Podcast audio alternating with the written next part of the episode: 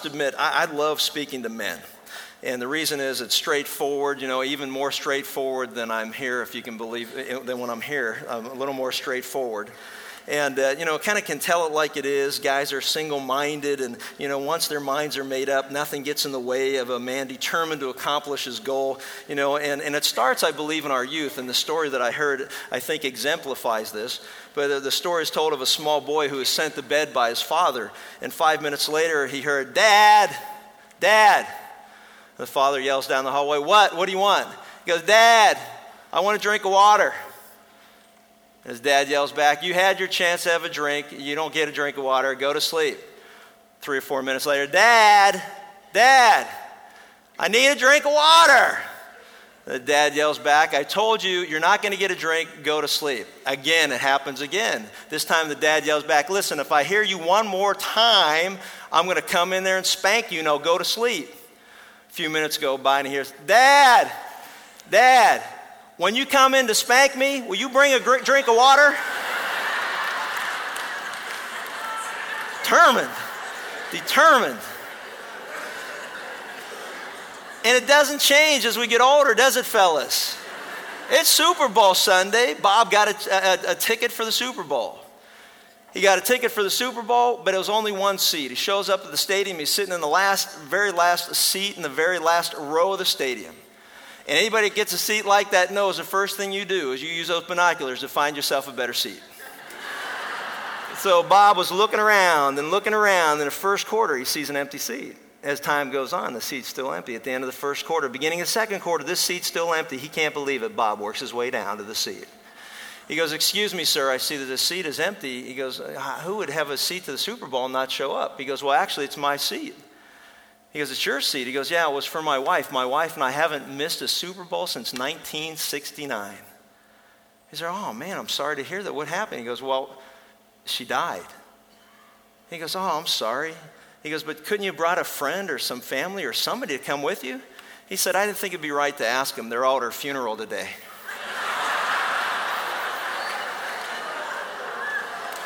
Focused, determined. That may be one I leave here. No promises, though. No promises. You know, while, while steadfastness and determination has its upsides, stubbornness at the expense of truth, holding to conclusions without the support of evidence, without examining the facts, can result in dire consequences. Today, we're going to conclude our study that has focused on addressing the question who is Jesus? And unfortunately, far too many people have wrongly concluded that Jesus is merely a good man, a moral teacher, a God of one of many gods, an ideal to consider following, etc. And yet they've come to that conclusion without examining the evidence that is clearly before them.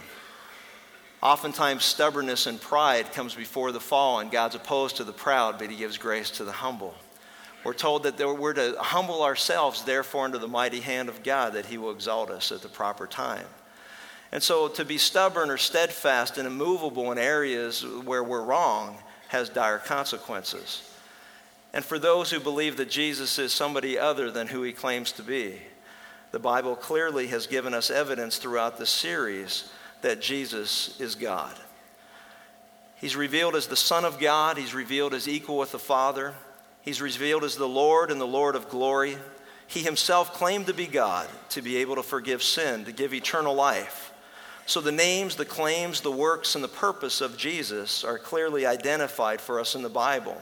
And today, in our final message in this series, and my final message here at Calvary Church, I couldn't think of a better message to share than to share with all who will listen the promises of Jesus. To focus upon the promises of Jesus and if you'll turn with me to Matthew 5, verse 17 and 18, we'll find the first of six promises that I can't promise that we'll get to each of those six promises. But the good news is that the promises that Jesus make, we can bank on them and we can count on them. In Matthew chapter 5, verse 17 and 18, Jesus identifies one of the promises that he makes to all people and in Matthew chapter 5. Here we go. In verse 17, he, he says, Do not think that I came to abolish the law or the prophets. I did not come to abolish, but to fulfill. For truly I say to you, until heaven and earth pass away, not even the smallest letter or stroke shall pass away from the law until all is accomplished. You know, in this particular passage, Jesus promises that his word will never pass away. The reliability of his word. In this passage, Jesus promised that his word was so sure that not one letter of the Hebrew alphabet, not the smallest part of the Hebrew letter, would pass away until every single part of his word has been fulfilled. Every promise of both judgment and blessing will be fulfilled. Every promise, both in the Old Testament and the New Testament, will be fulfilled. So that we would not miss it, he again shares in Matthew 24, verse 35, the same promise that, you know, heaven and earth will pass away, but my word shall endure forever. You know, we can count on his promises because God cannot lie. And since the Bible clearly identifies Jesus as God, Jesus therefore cannot lie. Turn with me to the book of Hebrews, chapter 6, and we'll see a passage that helps us to understand that the promises that Jesus made are promises that we can be guaranteed will be filled. The reliability of the Word of God. You know, the longer that I walk with the Lord, the more I recognize how reliable His words truly are. You know, don't be deceived. You know, God's not mocked. Whatever a man sows, he's going to reap is a principle and a promise that he makes that each one of us have seen fulfilled even in our own lifetime. The promises that God makes are very clear that they will be fulfilled. In Hebrews chapter 6, starting with verse 13, we read the words For when God made the promise to Abraham, since he could swear by no one greater, he swore by himself, saying, I will surely bless you and I will surely multiply you. And thus, having patiently waited, he obtained the promise. For men swear by one greater than themselves, and with them an oath given as confirmation is an end of every dispute. In the same way, God, desiring even more to show to his heirs in the promise the unchangeableness of his purpose, interposed with an oath in order that by two unchangeable things, in which it is impossible for God to lie, we may have strong encouragement, we who have fled for refuge and laying hold of the hope set before us. You know, it says, For when God made the promise to Abraham, the Abrahamic covenant that you'll find in Genesis chapter 22, the promises that were made by God to Abraham were unilateral in nature, and that there were promises that God made that were not contingent upon the performance whatsoever of Abraham. It was a unilateral covenant, a covenant that God made with him because God chose to do it. And what that means very simply for each and every one of us is that, you know, God makes certain promises that aren't contingent on how we perform. There are many promises of God that are based upon, you know, our obedience, and those are promises such as I said, if you're obedient, you'll be blessed. If you're disobedient, there'll be consequences for sin. And yet at the same time, there are promises that God makes that have nothing to do with our performance whatsoever, but they're based on the character and the reliability of the Word of God. See, for when God made the promise to Abraham, since he could swear by no one greater, he swore by himself. I love that. I can't help but laugh when I read that because you and I, when we go into a court of law or we see those programs on TV, you know, we see somebody with their right hand held up and their left hand on the Bible. At least it used to be. They're trying to get away from that, which is another joke, but that's another story. But the bottom line is, it goes, you know what? Do you solemnly swear to tell the whole truth and nothing but the truth? So help you God. The highest authority that we can go before in all the universe is the God of glory. Now, God is saying, Well, who am I going to swear to but myself? I'm it. I mean, there's no one to go to beyond me. I'm God, and I'm swearing to you, uh, you know, based on who? Based on me. Based on my character, based on my unchanging attribute.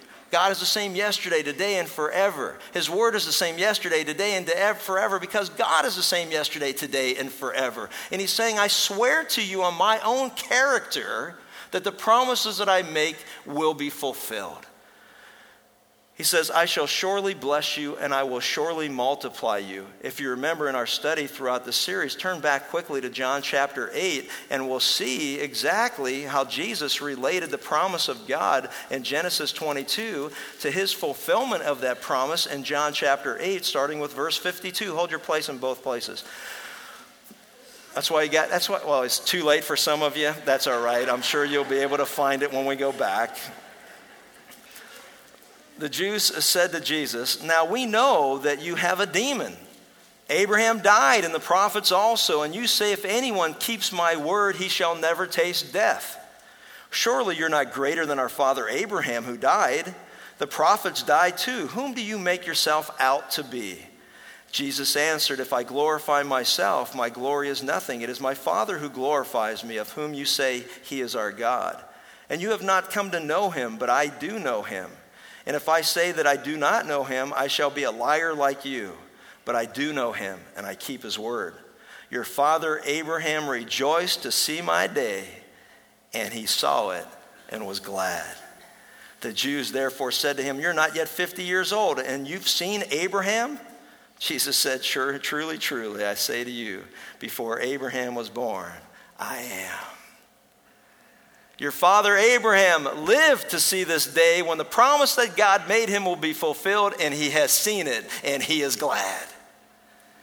God's promise is fulfilled exactly as he says it will be. You know, man is asked to swear by God, but God has no one greater than him to whom he must swear an allegiance or an oath.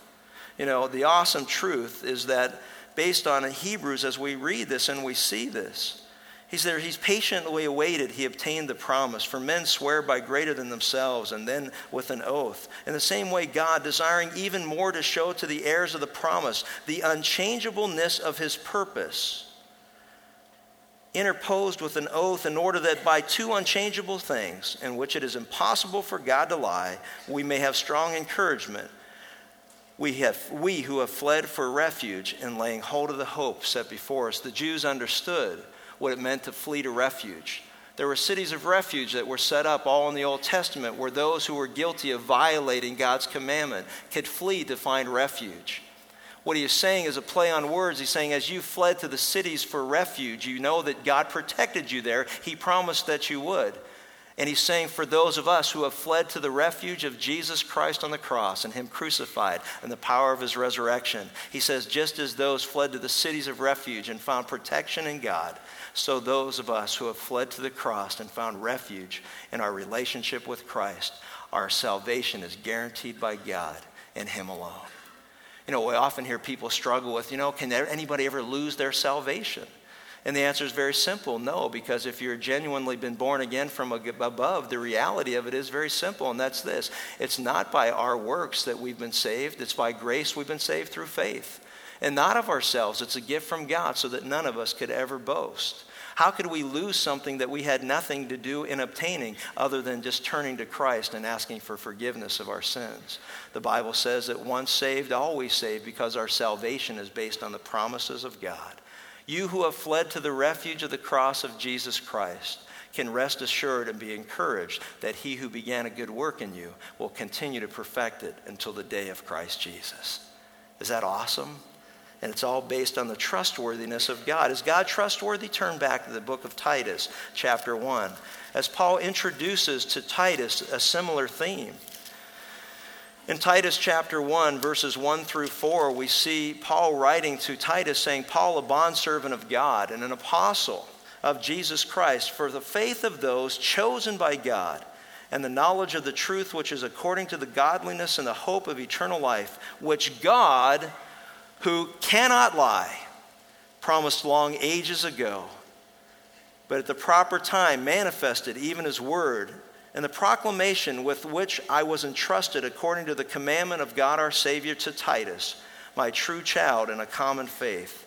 Grace and peace from God the Father and Christ Jesus our Lord. In Titus chapter 1, we see Paul reiterating this truth of the character of God. God who made this promise, God who cannot lie.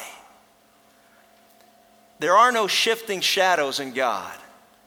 The Bible over and over again, Numbers 23 19, 1 Samuel 15 29, James 1 17, Malachi 3 6, tells us that God cannot change and that God cannot lie. He is not like man who is deceitful and many times trying to promote or encourage some type of agenda, trying to get to some end result. The Bible says that in God there is no darkness at all.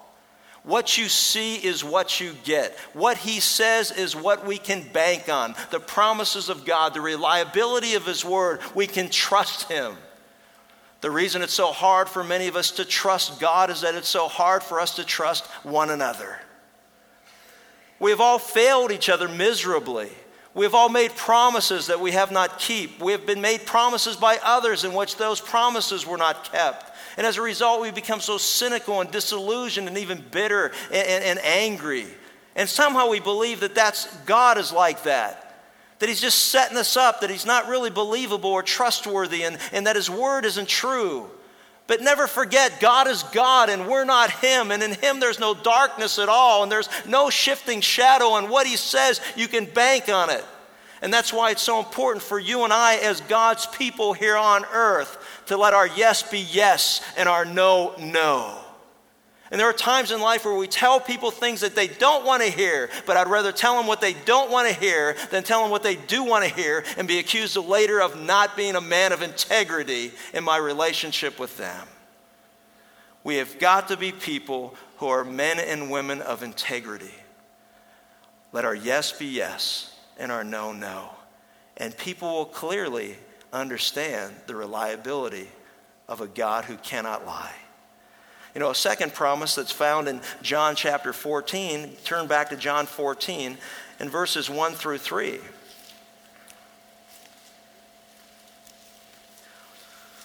So we see the first promise of Jesus is the reliability of his words, that we can bank on him because his character is pure. He's a holy and a righteous God, and in him there's no darkness at all. In him there is no sin or deceit. And, uh, you know, and as we look at this, the second promise is found in John 1, uh, 14, verses 1 through 3 He, he tells his disciples, Let not your heart be troubled. Believe in God, believe also in me. In my Father's house are many dwelling places. If it were not so, I would have told you, for I go to prepare a place for you. And if I go and prepare a place for you, I will come again and receive you to myself, that where I am, there you may also be. Notice what he says. He goes, Listen, I'm telling you I'm leaving and I go to prepare a place for you. If I tell you I'm preparing a place for you, you can bank on it, you can believe it because I cannot lie to you. My words are trustworthy, I am reliable. And if I go and prepare a place, I wouldn't have told you that if it wasn't true. So just put that out of your mind once and for all. You can trust me. And if I go to prepare a place for you, then I will come back for you so that you will be with me. You can bank on that. You can count on that. You can trust me. I've never let you down.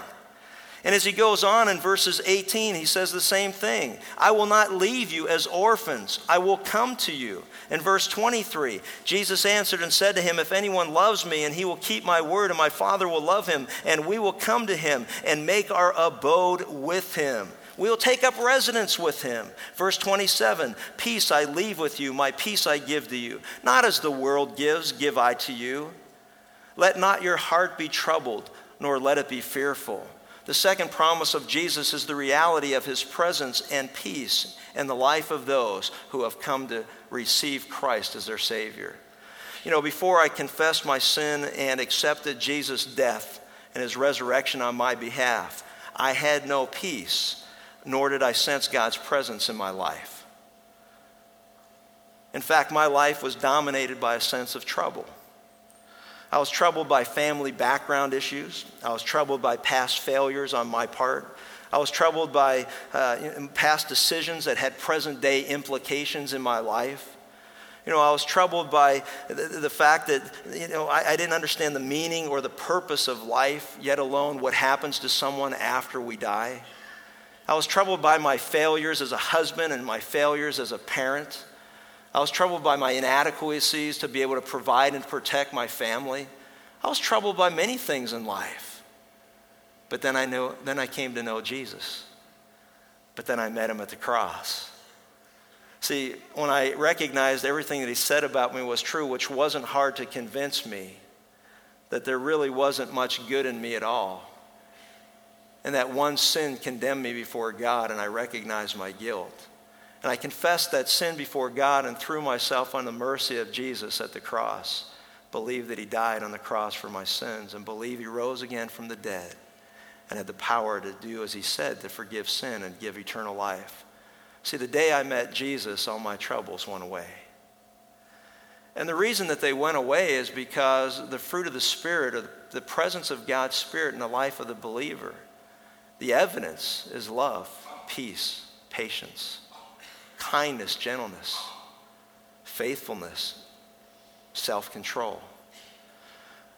You see, God is in Christ reconciling the world to himself. The world is born at enmity with God. And I'm talking about people. People are born into the world at enmity with God. God is our enemy, He's not our friend. And we shake our fist at Him. And because of that, we have no peace. We're very troubled. Because if God is God and everything He says about Himself is true, we got a reason to be troubled. But when we come to the cross, the Bible says that Jesus came to bring peace on earth and goodwill to men. See, peace on earth. Jesus Christ is the Prince of Peace.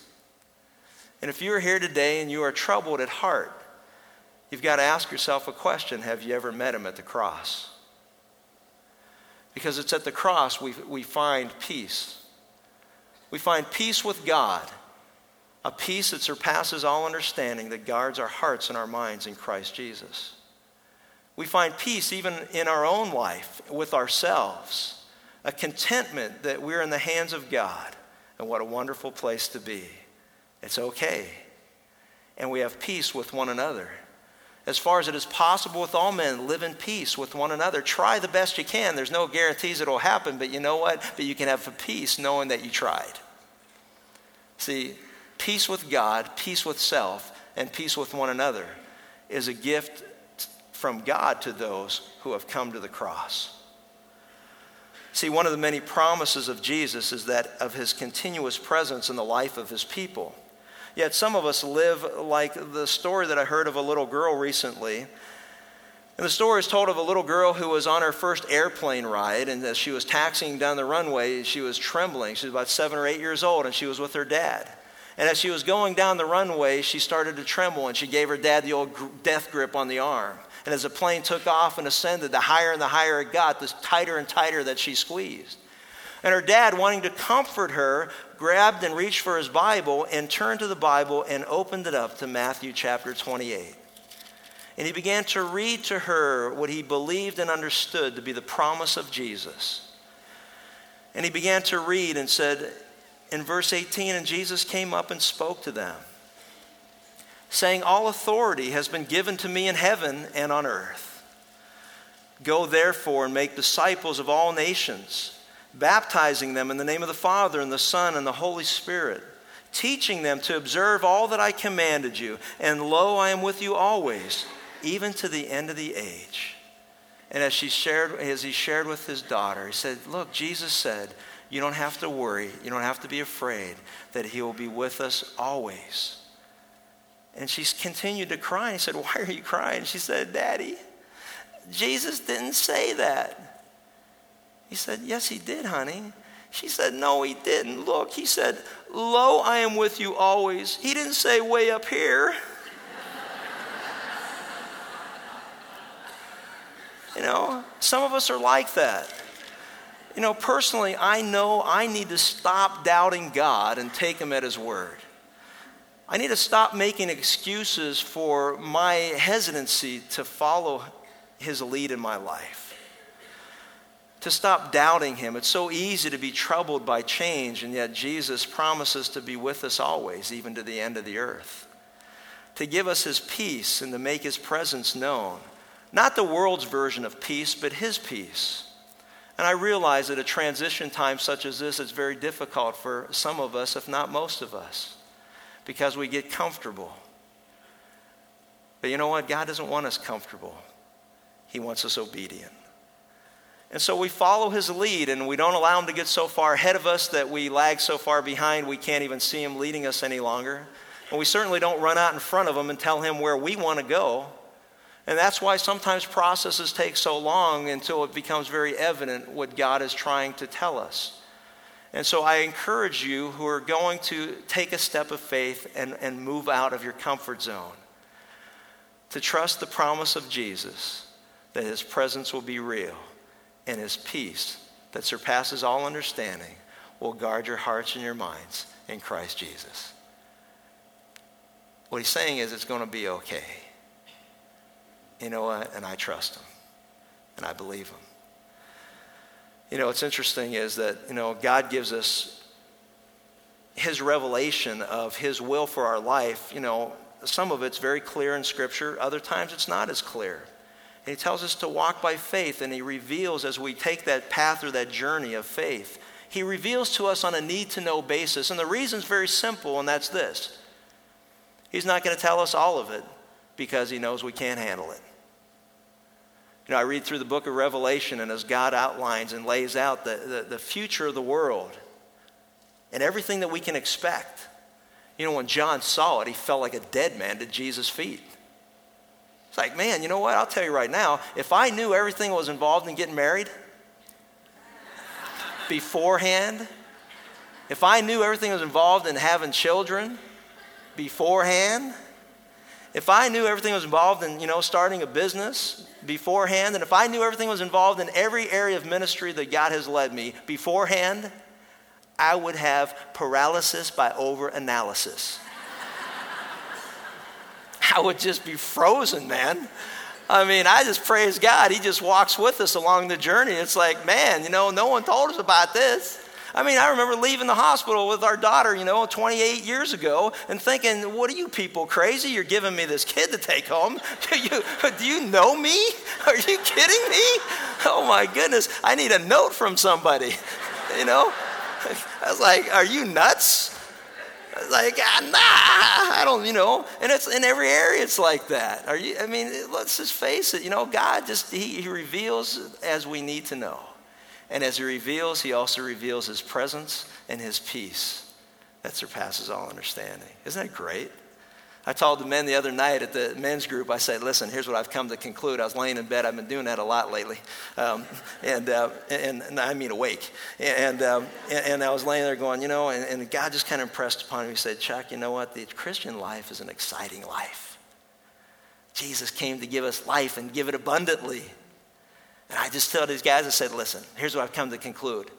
If your Christian life's not exciting, then Judgment Day will be.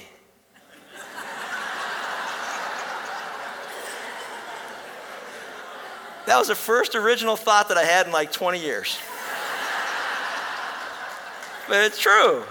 You know, I just want mine to be, you know, well done, good and faithful servant. Next, this one's going to take a little longer, so go ahead on through, Chuck. That's, that's what I want to hear. You know, it's like, man, are you kidding me? The Christian life, exciting life.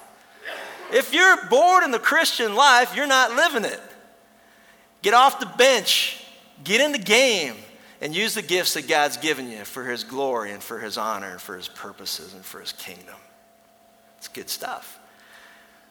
Thirdly, he, t- he promises the resources that we'll need the resources of the Holy Spirit, everything that we need in order to be successful in the eyes of God. He's not calling us to do something that we can't do. He's not leading us to a place where he's going to desert us in the wilderness.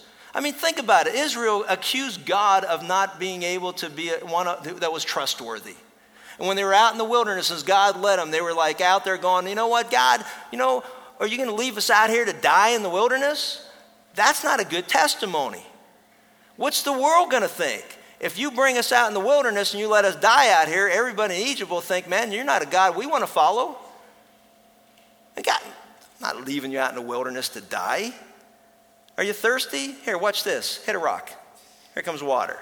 Are you hungry? Watch this. Actually, it was, what's that? Actually, technically in Hebrew, it was, what's that? It's manna. It's coming from the sky. I can feed you. You know what? I'm not limited. I own the universe. You know, it's amazing to me. It's like, you know, well, where are you guys going to go? I don't know, but God's not limited to find a facility. He found a facility. Is it going to be, you know, everything that everybody wants it to be? No. So get over it right now before you come next week.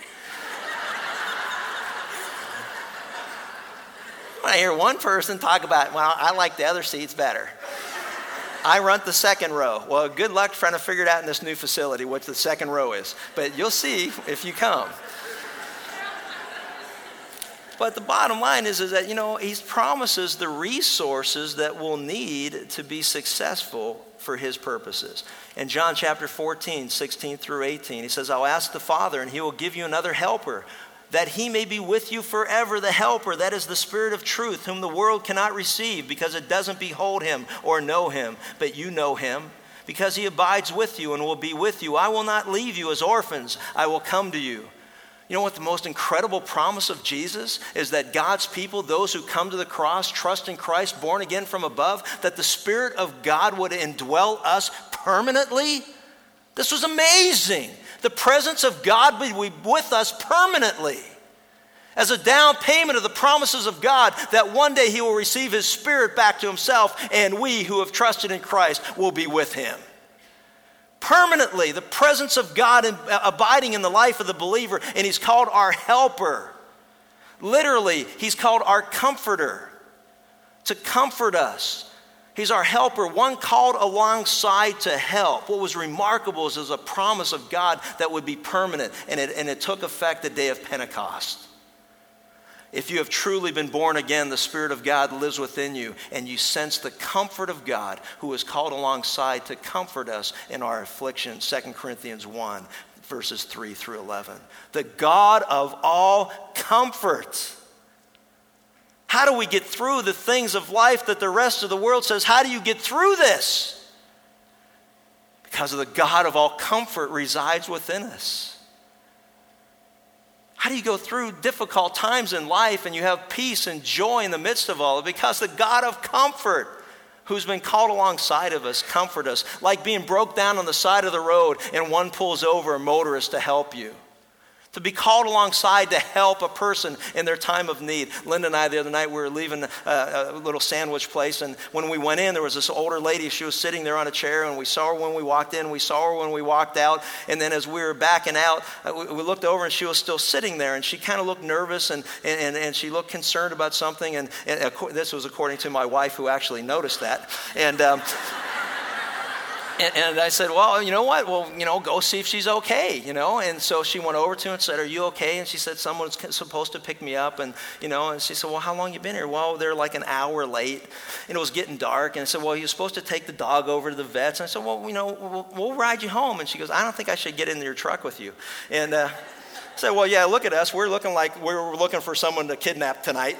And, uh, and boy, you look like a prime candidate. And, uh, and, and so, so she said, well, you know what, they're over at the vet, you know. So we drove over to the veterinarian and they're closed. And then we came back and said, well, they're not open, they're closed, there's no one there. So where do you live? And she lives, you know, a couple miles from where we were. I said, well, you sure you don't want to ride? She said, no, I'd rather not take a ride with you. I said, well, then we'll go drive to your house. She said, well, maybe he's sleeping. So we drive to the house. And the whole way I'm thinking, the whole, I said, Lynn, if this guy's here and he's sleeping and, and we're going to go and say, you know, you need to go pick up, you know, Joanne, uh, you know, at the, at the bagel meet at the Ralph Center, he's going to be like, well, if you came all the way here, why didn't you bring her? and then I'll have to explain because she didn't look like she could trust us, I guess. I mean, we looked pretty scary. So, you know, we're ringing the doorbell, knocking on the door, no one's answering. We drive all the way back, and by this time, she's gone. Which is fine, I think. I know no one kidnapped her because Joanne's not getting in anybody's vehicle she doesn't recognize. So now, now we don't know what happened to her, but fortunately, she had given her uh, the phone number, so Linda goes, Well, I got to call and make sure she's okay. And so she calls, Joanne answered the phone. Praise God, Joanne's home. She's there, well, thank you so much for worrying about us. You know, I said, well, keep in touch, you know, send us a Christmas card, whatever. It's like, you know, but but it's that, that whole the whole the whole attitude of just coming alongside to help a person in their time of need. To be sensitive and to see what God sees. You know what he sees? He sees we all need help. We all need help. The comforter. Also, we're told that, you know, the resource that God's given us is the Holy Spirit in John 16. Notice in verses 13 through 15. He says, But when the Spirit of truth comes, he will guide you into all the truth. For he will not speak on his own initiative, but whatever he hears, he will speak, and he will disclose it to you what is to come. He shall glorify me, for he shall take of mine and shall disclose it to you. All things that the Father has are mine. Therefore, I said that he takes of mine and will disclose it to you. You know, one of the greatest truths of the Bible is that the Spirit of God dwelling and residing in the heart of a believer will teach us God's truth. Now, I don't know about you, but there was a time in my life where someone suggested I read the Bible. You know, you should read the Bible. Great. I'd start to read the Bible and go, what in the world is in here? I had no idea what is going on. And I didn't understand a thing. And I wasn't too excited about continuing the reading. But when I met Jesus, and then I was encouraged to read and study the Bible, you know what was phenomenal? I could understand what I was reading. The Spirit of God living in the heart of the believer, teaching us, instructing us so that we would know the mind of God. For who knows the mind of God but the Spirit of God? And it's the Spirit of God who moved men, holy men of God, moved along by the Holy Spirit, gave us the words of God so that you and I have it in written form. The infallible, authoritative, reliable Word of God so that we would know the mind of God, so that we could hear the God's word and then act upon it. Isn't it a wonderful truth to know God's word and then act upon it? Also, the Spirit of God convicts us of sin and righteousness and judgment, as we see in this passage. But I tell you the truth, it's to your advantage I go away, for if I don't, the Helper shall not come to you. But if I go, I will send him to you. And he, when he comes, will convict the world concerning sin, righteousness, and judgment. Concerning sin, because they do, do not believe in me. Concerning righteousness, because I go to the Father and you behold me no longer. And concerning judgment, because the ruler of this world has been judged. The word conviction means to pronounce a verdict. Believers are the witnesses of the Word of God and His truth the Holy Spirit's presence in our life is the prosecuting attorney living within us to go into the world of unsaved people and to help them see that they are lost as charged by God, that they are already condemned. For God didn't send His Son into the world to judge it or to condemn it, for the world has already been condemned, but to save it. The presence of the Holy Spirit in the life of the believer as we go out into the world is to help unbelievers see that they are condemned before God and in need of a heavenly pardon. To help them to see that they need to go to the cross. To help them to see that at the cross, God will not despise them. A broken and contrite heart, O oh God, you will not despise. That at the cross, they can find a Savior to free them from the sin of bondage. That the shackles of sin and of death will be removed, and that they can find eternal life. See, the Spirit of God living in the hearts of believers is God's way to go into the world and reach people for Jesus Christ. Conviction. The purpose isn't to indict or to condemn, the world's already condemned. The purpose is to help people see their need of a pardon from God and Him alone. We need to help people see themselves as God sees them in order that they can find mercy at their time of need. To admit their guilt before God, to accept His payment in full on the cross, to accept His resurrection from the dead as ample evidence that He can and does forgive sin and give life. To receive humbly that gift of salvation that's offered to all who come unto Him. Jesus never turned anyone away. They came with humility of heart, seeking forgiveness from the Savior. And lastly, he has given us a spirit of power. A spirit of power. And you shall receive power. And when you do, you will be witnesses of mine in Jerusalem, Judea, Samaria, and to the outermost parts of the world. For God has not given his people a spirit of timidity, but one of power and love and a sound mind. The purpose of the power of God living within us and dwelling us is not just so that you and I can live a life obedient to God, which is certainly true but it is so that we can go out into the world with the express purpose of demonstrating the power of God, the dynamite of God in our own lives. That we who were far from God in rebellion against God found salvation at the cross. There is no one in our life that is not redeemable. There is no one in our world that we exist that God does not want to reconcile to, to God through Christ. For God desires that none would perish, but that all would come to everlasting life. We have been given a spirit of power so that we can testify to the world of the goodness of our God. For God so loved the world that he gave his only begotten Son, that whosoever would believe in him would not perish, but have everlasting life. Do you know him as your Savior? Have you come to receive him? Have you come to before the cross and humbled yourself and threw yourself upon his mercy, trusting in his death and his resurrection for you? If you have, the Spirit of God lives within you. And the promises of God are made known to you by the Spirit who bears witness with our spirit that we're children of God. And so you know, even as I spoke these words today, you know how true they are because God affirmed in your heart the truth of the Word of God. And what a wonderful place that is. If you're sitting here and you don't have a clue what's been discussed, then you need to go to the cross. Confess your sin to an almighty and perfect God. Humble yourselves and pray that He would forgive you, and the Bible says that He will.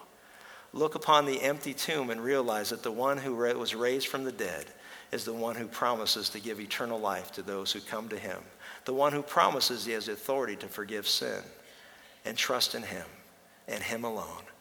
For there is no other name given by, by God to men under heaven by which men can be saved than Jesus Christ our Lord. Father, thank you for this opportunity to be together today and see the promises of Jesus God, I just thank you and praise you that you're not like man who changes and shifts and changes positions and tries to be politically correct and tries to please men because you don't have to worry about pleasing men because you are God and you created us all.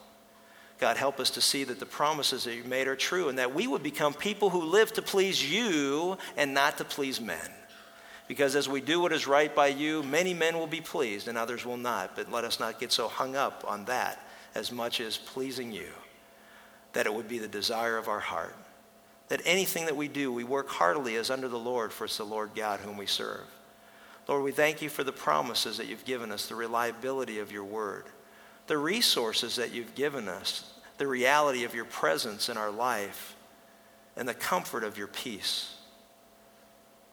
Lord, we thank you for that. We look forward as you lead us in different directions for some and others together that we can just trust you and take you at your word, that we'll be obedient and humble ourselves and be used by you to the greatest extent possible for your purposes, for your glory, and to enhance your kingdom. Lord, we thank you for your word. In Christ's name we pray. Amen. Uh, before you leave, a couple announcements quickly. Uh, number one, um, there's going to be flyers at the back that are going to uh, let people know uh, the new location. We're just two blocks from here at the Elks Lodge, which is two blocks from here at Santa Ana. Um, it's been said that you know this group has gotten to be a size of the elephant in the room, and so we thought it was very appropriate. That God moved us next to the Santa Ana Zoo, so so that, that that's kind of nice. Uh, secondly, there's also some flyers in the back um, that will uh, explain we're an organizational meeting. Many of you have responded and said, hey, we want to help out. Where can we help? Uh, those flyers will be available. And I also want to take a moment to thank Pastor Mitchell, thank the Elder Board for allowing us to finish out this series and also to be able to pass out cards, to get your name, phone number, information, to hand out flyers, uh, to promote the new ministry. Uh, you know, and, and I just want to, you know, acknowledge that because it's certainly something that wasn't necessary. And, and, and uh, we appreciate that. Um, also, I want to, uh, just by a show of hands, how many of you, so we're, we're trying to plan, you know, as best we can. You know, man plans his ways, just another thing I'll share with you. The Lord directs his path. So, you know, we're going to try the best we can. But how many adults plan on being there next Sunday down the street? Just to get a good feel for how much of a bigger room we're going to need. okay. All right, all right. That's a good problem to have, by the way. And, and the second thing is how many people uh, uh, have uh, K, we're going to have is K through six, and then we'll have nursery as well. So the gals are going to be heading all that up. I know they want this next question answered. How many people plan on being, bringing children that would be involved in a nursery? And, and okay, so all right, and, and uh, so, pardon me. And then how many people will have children that it will be K through six? Oh, wait, oh, well, I'm sorry. You're not, see, you know what, though? It's kind of hot in here and people don't want their aunt too long, see, because, you know, I know. Just go like this. Okay, let's do that again. How many people are going to have children nursery? Stand up? Oh, come on. Now we're going to get them to do that. All right, stand up. All right, all right. Okay. Now, how many of you have like quintuplets or something? All right, all right. All right, now how many uh, K through six? Children K through six that, okay. Right, okay. All right, is that good? Cheryl used to work for the IRS, and so she's really technical about these things. hey, hey, wait, wait, wait, wait, wait, wait.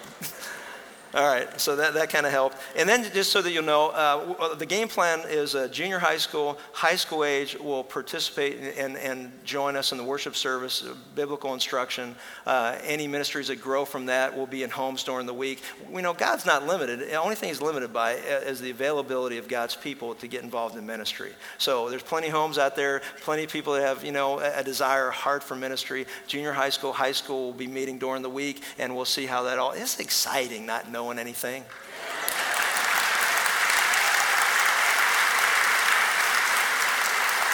You know, and, and, and, what I mean by it's exciting that we don't have to know everything, but that God knows it all, and we're just going to walk in obedience. So God bless you. I want to thank you. Uh, those of you who are coming with us, I, I look forward to seeing you. Uh, those of you who are not, uh, I just want to thank you for the privilege, and I really do count it a privilege to share the Word of God with God's people. Thank you very much.